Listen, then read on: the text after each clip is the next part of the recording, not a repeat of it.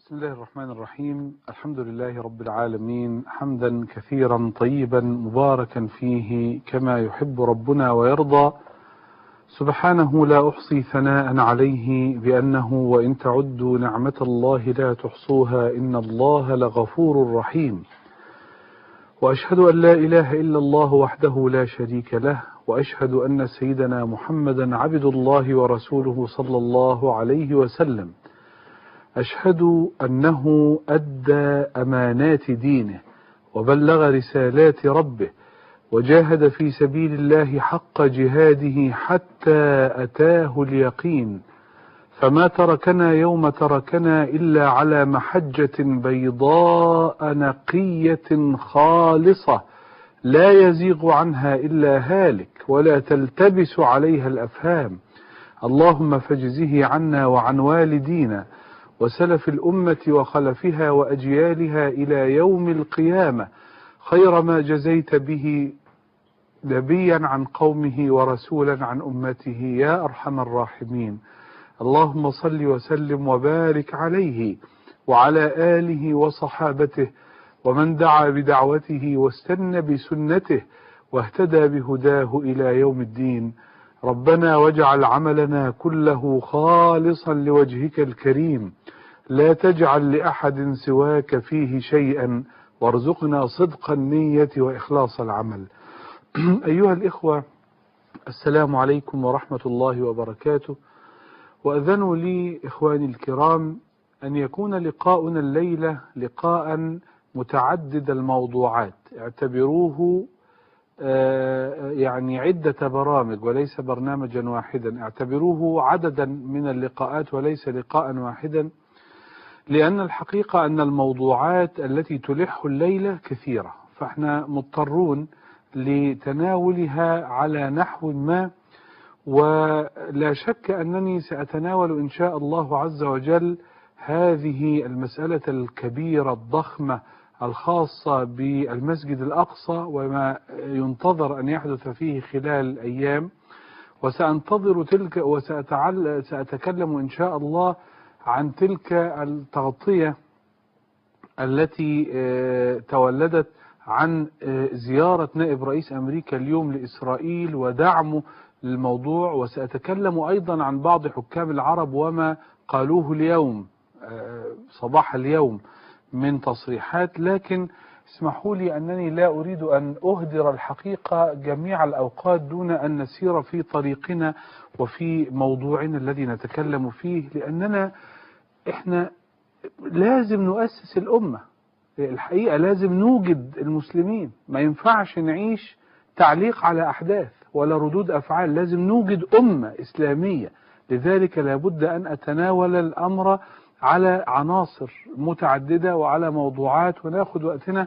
وتصبروا معايا يا إخواني اصبروا معايا لأنه إحنا يعني أمام هذه الظروف التي تقع بأمتنا لابد أن يكون لنا الحقيقة صبر معها. ونسأل الله عز وجل أن يأخذ بأيدينا إليه أخذ الكرام عليه. وأنتم تعلمون أن غير المسلمين أن الكفار يعني يعني قالوا لأنفسهم يتحدثون قال أن امشوا واصبروا على آلهتكم. يا خبر أبيض يعني خصوم الإسلام وخصوم العقيدة أصحاب العقيدة الباطلة. ولذلك أنا دايما أقول ال الذي يبذل نفسه في سبيل العقيدة لا يشترط أن تكون عقيدة صحيحة. في ناس ما دام عقيدة والسلام من وجدت في داخله عقيدة ده لا يمكن لا مستحيل تعرف تزحزحه عن هذه العقيدة إلا بما يخاطب الاعتقاد. إنما تضربه تعذبه تدخله سجون تقطعه تنفيه تقتله لا تتغير العقائد تحت سلطان البطش. وده اللي فهمه فرعون. فرعون فرعون كان ساذج كان أبله في حقيقة الأمر. هو هو لم يكن أبله هو كان رجل رشيد وحاكم وكل شيء. إنما هو فهم أن الطغيان يغير العقائد. مش ممكن. ده, ده بالعكس الطغيان يجعل العقائد تختبئ تحت الجلد لكن تظل موجودة. ولذلك الذين يسومون المسلمين سوء العذاب. ولا شوف قال تعالى لن يضروكم إلا أذى يعورك يجرحك يوقعك يشنكلك يكسرك.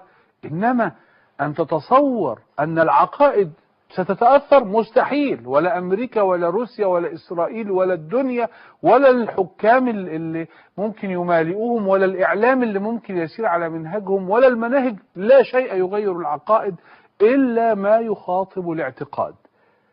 فكرة يعني تغيير الفكرة أساس لتغيير السلوك ولا يتغير سلوك أبدا إلا إذا تغيرت الفكرة. لذلك نحن لابد أن ندرك أننا نتكلم عما يحمي الاعتقاد وبالمناسبة دي هو يعني إيه الاعتقاد؟ يعني إيه العقيدة؟ أنا عارف التعريف المصطلحي وعلماء الكلام وعلماء العقيدة وعل... إنما العقيدة عارفين يعني إيه؟ ببساطة ولو سمحتوا احفظوا هذه الكلمة. العقيدة هي خلق الانحياز لله رب العالمين. خلق الانتماء لله رب العالمين. لما أقول لك إن الرسول صلى الله عليه وسلم ظل ثلاثة عشر عاما في مكة يتكلم عن العقيدة مش معناه أنه قاعد يتكلم عن أدلة وجود الملائكة والإيمان بالكتب وما هي الرسل؟ لا. ظل ثلاثة عشر عام عاما يكتل المسلمين المنحازين للعقيدة. تزول الجبال ولا يزول إيمانهم بالعقيدة. مستعدين يبذلوا النفس والروح والغالي والرخيص في سبيل العقيدة. أدي معنى. معنى العقيدة الانتماء لله الانحياز لله. يقول عز وجل يقول عز وجل يقول الله تعالى ولكن كونوا ربانيين. ولكن كونوا ربانيين. يعني إيه يعني إيه أكون رباني؟ ما معنى أن أكون ربانيا؟ بقعد أبحث وأدرس وذاكر لأنه مطلوب أتحول أصير منتميا لربي سبحانه وتعالى. ما معنى؟ ولكن كونوا عباد الله إخوانا. ما معنى أن أصير من طائفة عباد الله؟ ان لله عبادا يحبهم ويحبونه. ما معنى أن أكون لله؟ أنا تبع ألا إن حزب الله. يعني إيه أنا من حزب الله؟ يعني إيه مش حزب الله المسميات الحالية؟ أنا بتكلم عن مبدأ الانحياز لله التحزب لله الانتماء لله. مسألة عقائد. ولذلك نحن في هذا اللقاء نسأل الله سبحانه وتعالى نسعى أن ننشئ الأئمة مش المأمومين. مسألة علم المران علم التدريب علم إذاقة يدوقك يعني يذيقك إذاقة الشعور والإحساس الإخبات القشعريرة. كيف أبدأ مع هذا الشخص؟ هل أبدأ معه من الذكر؟ وأبدأ مع الآخر من خدمة المسلمين وأبدأ مع الثالث من ماذا؟ من الصيام وأبدأ مع الرابع من ماذا؟ مع الصمت وأبدأ مع الخامس من كف الاحتياجات يعني ما هو على حسب ما هو النبي صلى الله عليه وسلم كان يأتيه الرجل ويقول له ماذا أفعل؟ ما هي أحب الأعمال إلى الله؟ فيختار له ما يناسبه من طاعة. فإذا هذا العلم علم انتقاء علم بصيرة علم مران علم دربة. وقلت بوضوح إنه لا يمكن مطلقا أن أعتبر أن إلقاء الدروس النظرية بديل عن علم المران العملي. لا يمكن أن العالم الذي يعرف كيف يتكلم في التفسير أو كيف يتكلم في الحديث أو كيف يتكلم في الفقه أو كيف يتكلم في السيرة مش بالكلام وإنما مسألة أنه كيف أوجه التلاميذ اللي هم سموهم المريدين إلى طريق الله عز وجل. فالأصل وأنا لم أفرط ولم أقصر في أن أنحاز إلى ضرورة هذا العلم كعلم من علوم السنة الأصيلة إنما قلت بوضوح ولا بد أن يكون هذا واضحا إن النموذج الأفدح النموذج الأفدح للانحراف في تاريخ المسلمين هو مسألة التصوف. انحراف وصل أحيانا كما قلت في اللقاء السابق إلى نسبة 100% عدا القليل عدا القليل جدا عدا النادر أنا يعني فكرت أقول أنه نسبة الانحراف 99% طلعت لا قليلة. الانحرافات أكتر. الطرق الصوفية كنست المبدأ الجليل اللي أنا بأؤمن به وأنحاز له اللي هو ضرورة هذا العلم. وعلى فكرة لو أننا لم نقل بهذا هتتحصل نتيجة غريبة جدا. لو أننا أهملنا علم تطهير الأنفس علم تزكية الأنفس علم بناء الأنفس هتتحصل نتيجة عجيبة جدا. وبالمناسبة يا إخواني هذا التصوف أو هذا التطهير للنفس أو هذه التزكية للنفس ده جزء من التربية وليست كل التربية. لازم نخلي بالنا من النقطة دي ده برواز كبير. هي جزء من التربية وليست كل التربية. التربية فيها أمور أخرى هذكرها إن شاء الله الآن بإذن الله تعالى. اللي هي خاصة بمنهج التربية الإسلامي عبارة عن ثمان عناصر محددة جدا. واحد اثنين ثلاثة أربعة خمسة ستة سبعة ثمانية. فالتصوف جزء وليس كل. إنما لو أننا أهدرنا علم التصوف بالمناسبة دي مش مهم الاسم.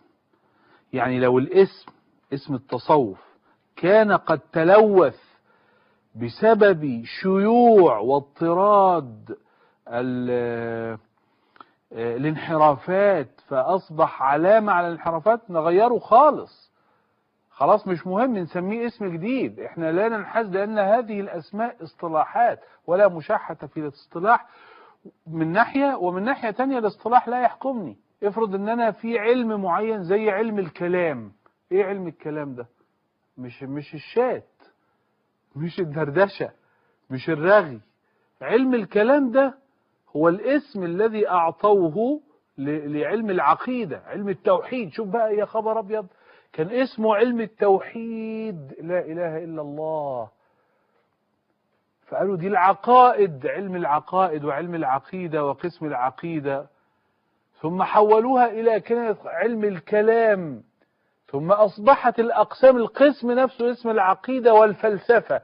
قسم العقيدة والفلسفة. ثم دخلت الفلسفات الإغريقية واليونانية واللي واللي واللي فأفسدت طريقة التفكير في العقائد. يقول أساتذتنا في أقسام العقيدة سواء في جامعة الأزهر أو في غيرها يقولون فأصبح الناس يكرهون بعض بعض أهل السنة. فعلا والحقيقة يعني أنا مش عايز بس أقول أقول موقفي الحقيقي من هذا أن أنا برضو دي وجهة نظر في مسألة تلويث الأفهام الإسلامية بكثرة يعني بالإفراط في هذه المسائل. ما نتكلم فيها بقى في مقام آخر. إنما صارت النتيجة أن الاسم نفسه علم الكلام علم الفلسفة علم العقيدة أصبح في ناس مش مهم الاسم. عايز ترجع لعلم التوحيد الخالص على مقتضى الكتاب والسنة واللي كانوا عليه السلف الصالح اللي هم ناس سالمين طيبين مؤمنين أنقياء أصفياء يعني عايز تدخل في الناحية العلمية للعقائد وتقول لا ده المسألة كذا وكذا برضه لا بأس. إنما تفرط وتوصل لدرجة التأثر بالفلسفة الفارسية والإغريقية واليونانية خطير جدا. نفس الكلام في الصوفية. لو أن كلمة التصوف برغم أنها علم سني أصيل من علوم المسلمين على بوصفه تطهيرا للنفس لو أنها نتيجة شيوع الانحراف إلى هذه الدرجة تلوثت الاسم ليس مقدسا يتغير مفيش أي مشكلة. ونبتدي لا نستعمله لأننا لا نستطيع أن ندلس على الناس ونخليهم يقعوا ويتزحلقوا في الطرق الصوفية. وأنا قلت لحضراتكم أوعى حد يقرب من أي شيء اسمه طريقة صوفية حتى لو صح. لأن الحاصل الآن أن هو ده الزحلوقة والمزلق الكبير لضياع عقائد وللدخول في ضلالات تطبيقيا. وحتى الإخوان الصوفيين ما يزعلوش من كده لأنه أنا وهم مع مبدأ التصوف وأنا وهم ضد انحرافات يعني الراشدين منهم إن شاء الله ضد انحرافات لا لا سند لها من الكتاب والسنة. ولذلك قلت ووصلت في الأسبوع الماضي وصولا واضحا إلى التفريعة دي. تفريعة واضحة. بدون تجارب بدون ممارسة يعني بدون ممارسة بدون اشتغال بالطاعات لا يغني العلم الشرعي. مش ممكن لأنه أصبح جمودا لا يؤثر.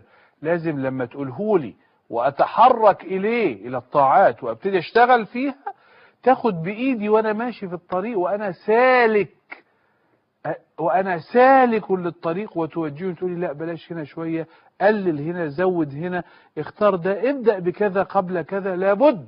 فبدون التجارب العلم الشرعي جمود تدريس تدريس تدريس قد يكون زي الجماعة المستشرقين. واحد مثلا هولندي ومش مسلم ولا حاجة لكن يدرس الإسلام. حافظه وعارفه ويتكلم فيه أحسن مني. ومعلوماته راجل بقاله 30 40 سنة بيذاكر حصيلة ضخمة لكنه يدرسه كثقافة وليس كتطبيق. فجمود بايظين مش يمكن يشرب الخمر يقوم يشرب كاس خمر وشوية مزة عشان يعرف يرجع يكمل البحث. ربما. فالتجا... فالعلم الشرعي بدون تجارب وما ينفعش. والتجارب. بدون أن تنضبط بالمستند. يعني إيه المستند؟ اللي هو بيسموه الدليل يعني. أي ما نستند إليه من الكتاب أو من السنة. قال الله قال النبي صلى الله عليه وسلم. نحن في هذا اللقاء ما فيش مانع نتكلم عن الوعظ وننشئ مأمومين وإنما نحن نسعى لإنشاء الأئمة. أن يصير يقول تعالى وجعلناهم أئمة يهدون بأمرنا وجعلنا منهم أئمة. يعني في جعل إمامة. إني جاعلك للناس إماما. ولما وبنى الإمامة على إيه؟ قال جعلناهم أئمة إمتى؟ قال لما صبروا وكانوا بآياتنا يوقنون. عارفين كلمة لما صبروا وكانوا بآياتنا يوقنون معناها إيه؟ معناها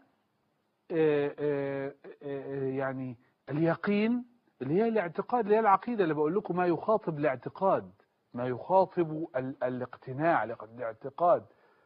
لما صبروا وكانوا بآياتنا يوقنون اليقين والصبر على مواصلة اليقين. اليقين والصبر على مواصلة اليقين. اليقين الثقة التأكد الانحياز.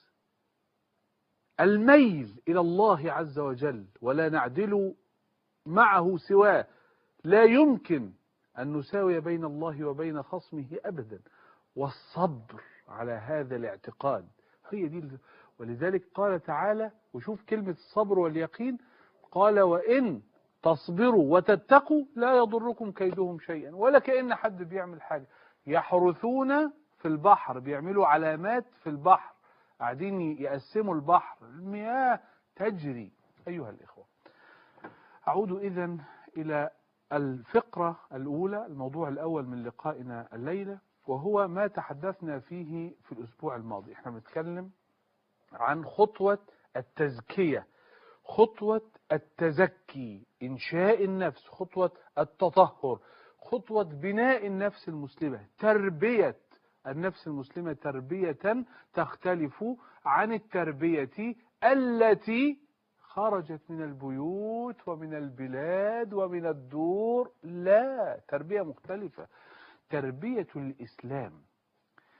ووصلنا في اللقاء السابق إلى الكلام حول أن تربية الإسلام من ضمن مدارسها الكبرى التي وقعت في التاريخ الإسلامي مدرسة التصوف. وأظن أنني أعطيت التصوف حقه كاملا أيدته كل التأييد كمنهج وكمبدأ وعاديته كل المعاداة كانحراف في التطبيق. لكن لا أستطيع أن ألغي مبدأ منهج لتطهير النفس. ولذلك قلت إن السلف الصالح رضوان الله عليهم أخذوا هذا الأمر بجدية. هذا لا يجوز هذا يجوز. الفقهاء نظروا في هذا قالوا كذا. لا بد من هذا القيد. لا ننفلت إطلاقا تحت تأثير الوجد والهيام والتجارب بدون الانضباط الشرعي بالكتاب والسنة. ضلال ومروق. مسألة واضحة وضوح الشمس. وأنا لا يهمني أصحاب الهوى الجامح ولا أصحاب الفهم السقيم إنهم يتسقطوا الكلمات وإنما نحن نضبط الفهم ضبطا. كما قلت لكم لو أننا أقصينا هذا العلم من قائمة العلوم وأصبحت تقول لي إيه والله علم التفسير وعلم الحديث وعلم الفقه وعلم السيرة وعلم العقيدة وعلم واستبعدت هذا العلم نتحصل نتائج مذهلة عجيبة سيئة جدا. نمرة واحد أنك تكون قد فرطت في بعض ما تلقيته عن النبي. أنا تلقيت من الرسول صلى الله عليه وسلم مثلا عشر حاجات اهتميت بتسعة وسبت واحد. فأنا فر... لم أتلقى الدين لم أحط به من جميع جوانبه.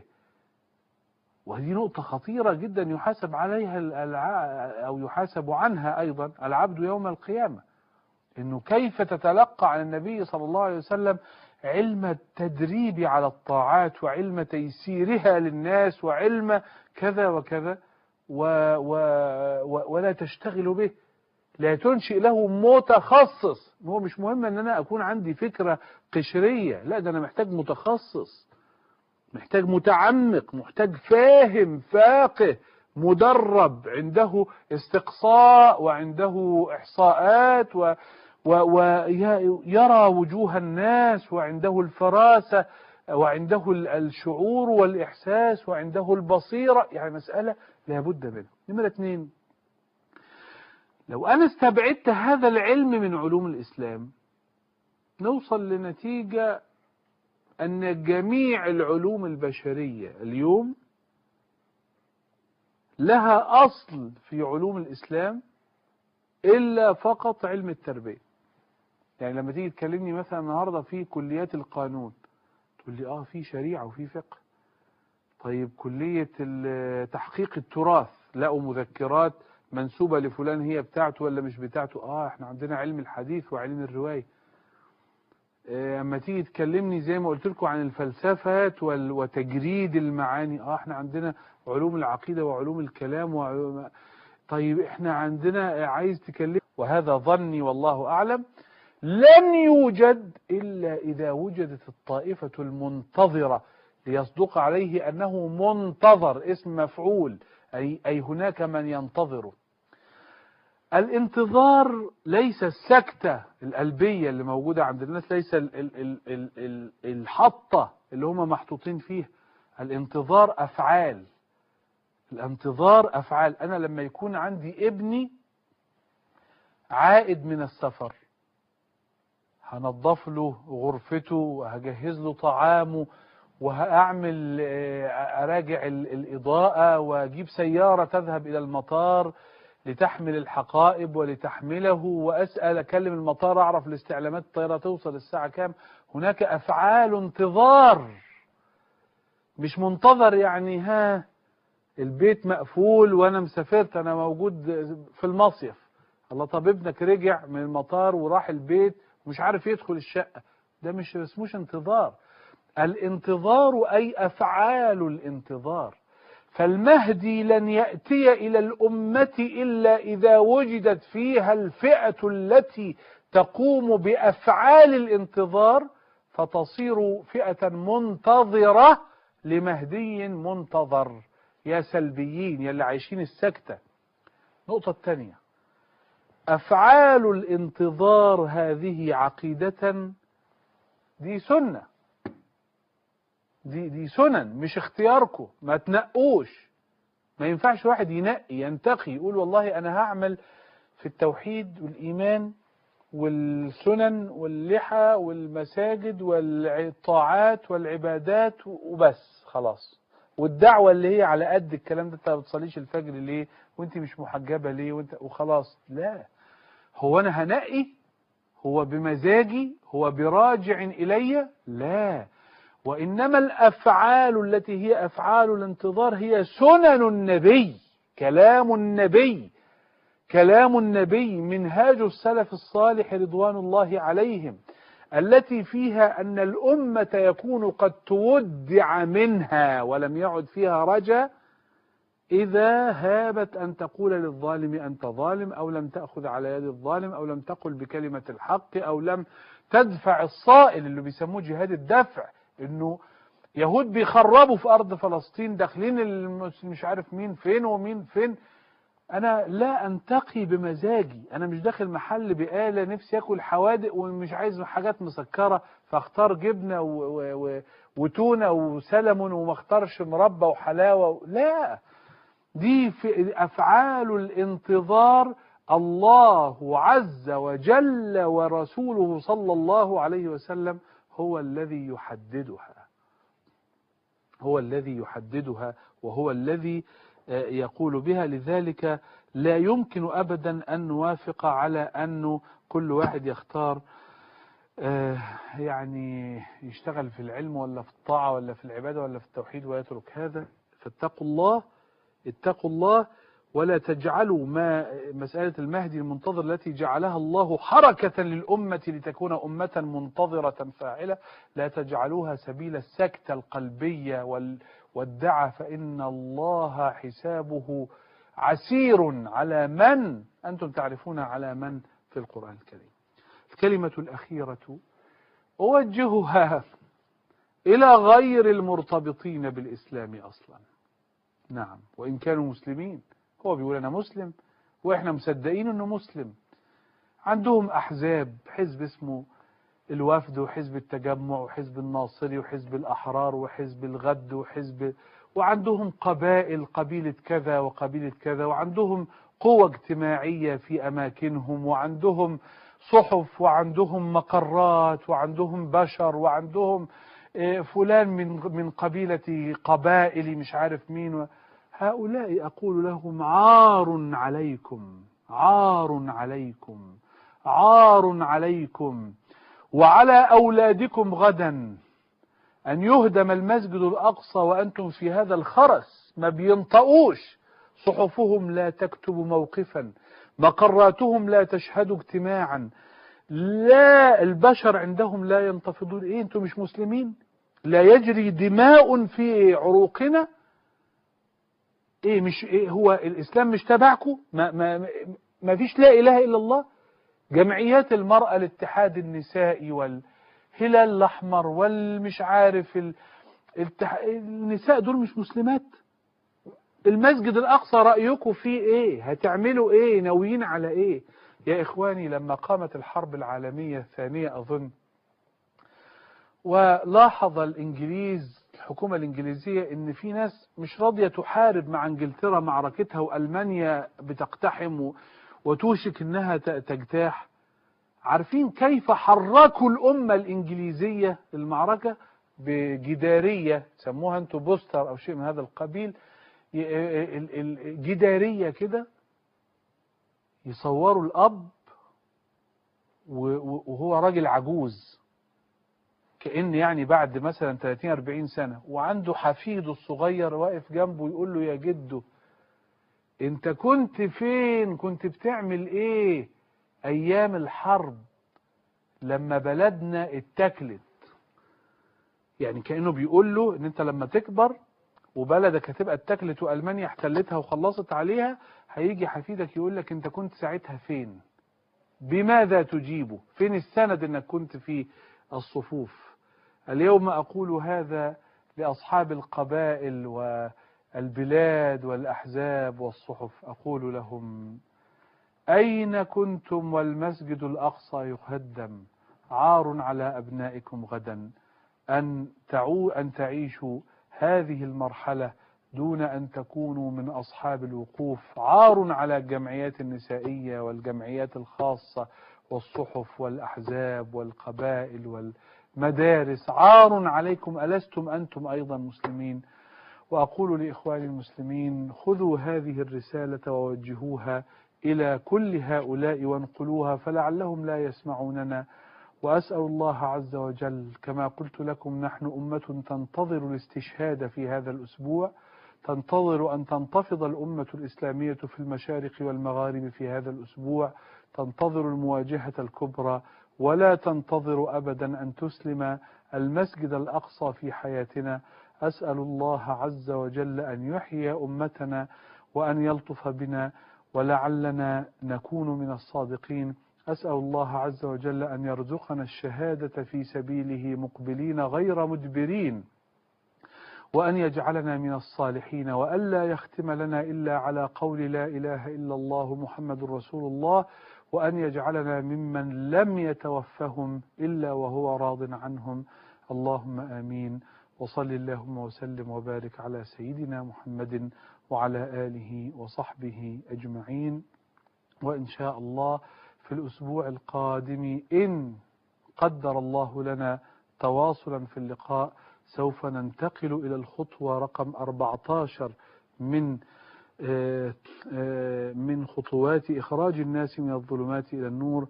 إن رأينا أننا نعيش أجواء الانتصار العظيم على اليهود وعلى مكائدهم يا رب العالمين. والحمد لله رب العالمين. والسلام عليكم ورحمة الله وبركاته.